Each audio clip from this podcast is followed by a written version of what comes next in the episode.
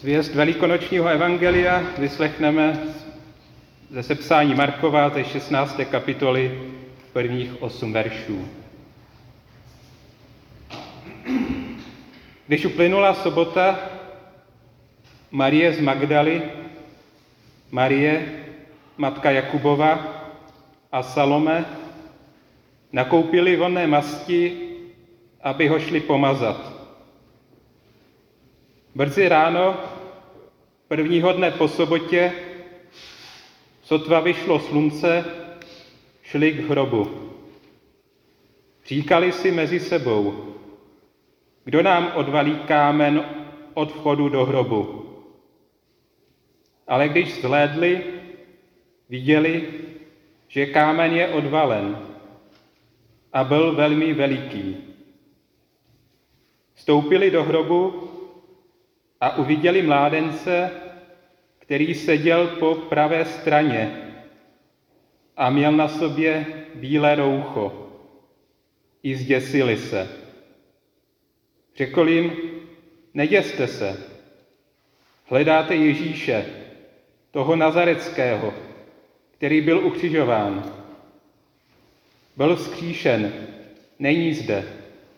Hle, místo, kam ho položili. Ale jděte, řekněte jeho učedníkům, zvláště Petrovi.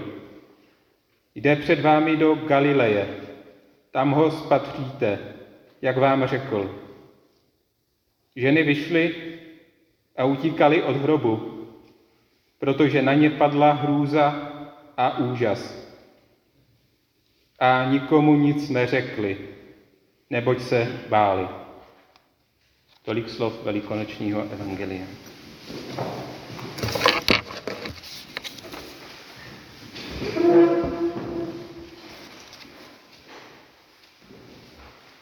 A nikomu nic neřekli, neboť se báli. Podivný a rozpačitý konec příběhu o tak veliké události. Pátek jsem tady chválil ženy, které na rozdíl od téměř všech Ježíšových učedníků zachovali svému pánu věrnost až ke kříži. Dnes se výsledek mezi muži a ženami dorovnává. Ani tyto ženy se nezachovaly tak, jak měly a nesplnili svůj úkol. Také oni zklamali. Přestože začátek zní slibně. Chtěli svému mistru prokázat poslední službu. Ještě to s ním nevzdali. Jejich péče přetrvala i jeho smrt. Ale pak se, podobně jako předtím učedníci, i oni dostali pod moc strachu. A to přesto, že slyšeli evangelium, to skutečné, koncentrované evangelium. Ježíš žije. Ještě, že boží plány nejsou závislé na našich schopnostech, na naší poslušnosti. Navzdory tomuto selhání se zpráva o Ježíšově skříšení roznesla do celého světa. To je první povzbuzení a útěcha tohoto velikonočního dne. On se Pán Bůh sice bez nás obejde, ale je škoda, když nepřijmeme roli, kterou nám připravil, když mu dáme košem. Tohle nesplnění úkolu je však zároveň výzvou a popíchnutím pro nás. Možná nám chce Marek říct, Když to neudělali oni, udělejte to vy. Je to i na vás. Zvěstujte Kristovo vzkříšení. Neste tu zprávu dál.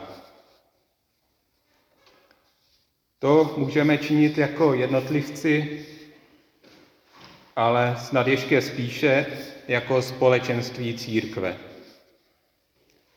Vždyť tady nejsme sami za sebe. Nejsme solisty, ale týmovými hráči. Potřebujeme ono společenství, která už po dlouhá staletí předává a vykládá evangelium. A je i naším úkolem, abychom v této tradici předávání víry pokračovali.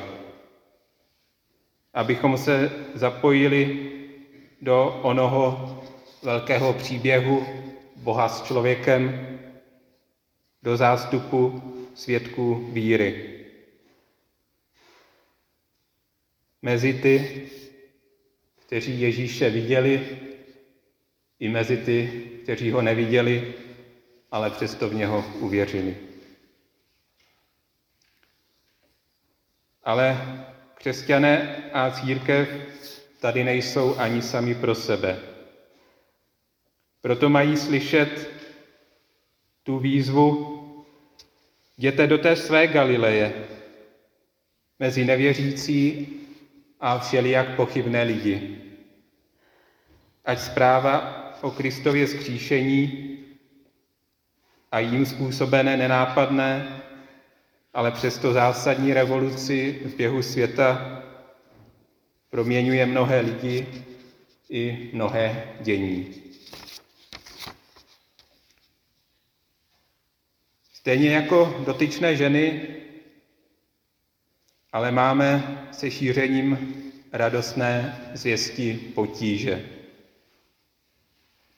Naše církev, a nejen ona, příliš neumí předávat zvěst Evangelia do světa.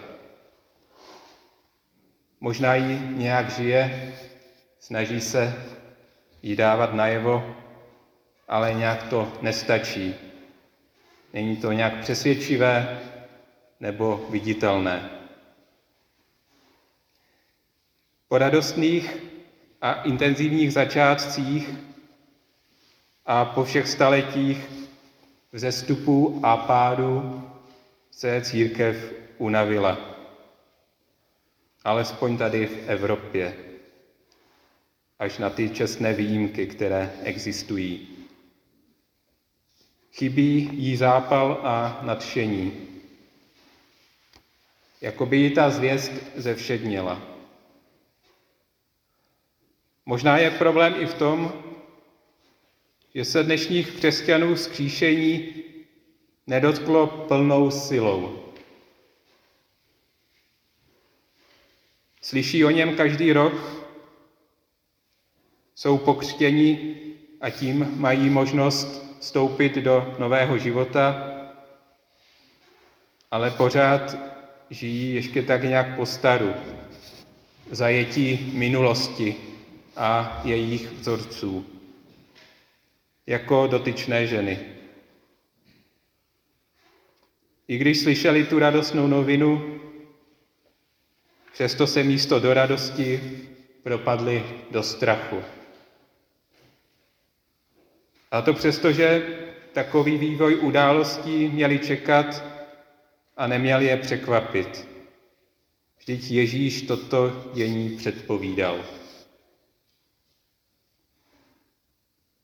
Pohybujeme se tedy na dvou souběžných rovinách, ve dvou paralelních světech. Je zde již událost vzkříšení, už se to stalo. Je to skutečnost. Je možné hltat plnými doušky radost a naději. To je jedna strana skutečnosti. Na druhé straně se pořád žije ve strachu a světlo z prvního světa sem neproniká, a nebo jen minimálně. A pro některé citlivé jedince může být dokonce právě toto světlo předmětem strachu a úzkostí. Často také přemýšlíme o tom, jak odvalíme balvány, balvany problémů, které jsou už ve skutečnosti odvaleny. Děláme si zbytečné starosti, bezdůvodně se bojíme.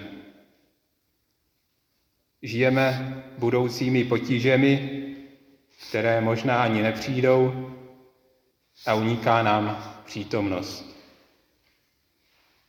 Zapomínáme se radovat z přítomné chvíle a z toho, co se k radosti nabízí. Jsme v zajetí strachu a opomíjíme radost, která je kolem nás a snad i kdesi skrytu v nás. Může se nám tehdy zdát, že Ježíš je kdesi daleko. Skoro to vypadá, jako by byl pořád za tím hrobovým kamenem. A nepozorujeme, že je s námi a má pro nás úkol a také naději.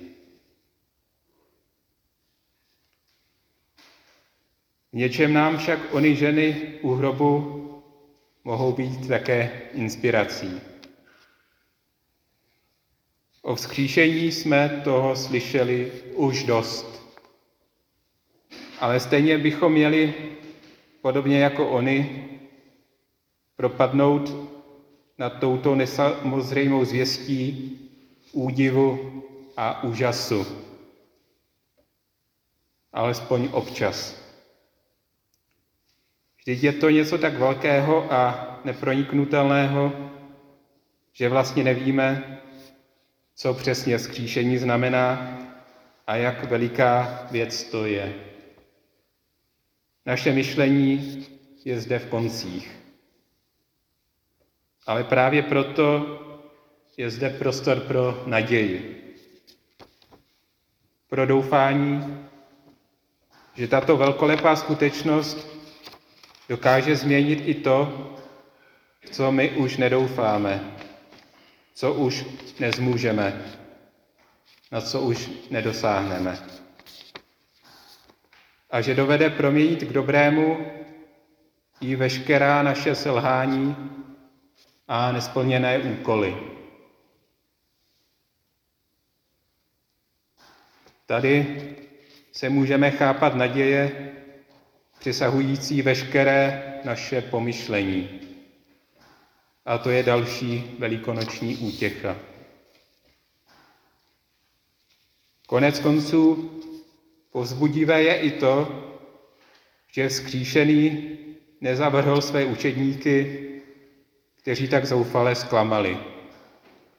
I nadále s nimi počítá. Chce se s nimi setkat. Neoplácí jim stejnou mincí. Jeho láska je mnohem větší než jejich chyby. Přestože o jejich zklamání dobře ví, není to pro něho překážkou, aby je bral i nadále vážně. A tady se na místo učedníků smíme dosadit my sami. I s námi Ježíš počítá. I s námi se chce skříšený pán setkávat. Ve společenství církve, ve svátostech, v lidech, kdekoliv jinde. Ani nás nechce vést do hrobu, do místa smrti a prázdnoty, ale k novým úkolům, do stále obnovovaného života, který nám vydobil. A do toho všeho jde před námi. Nejsme a nebudeme sami. Amen.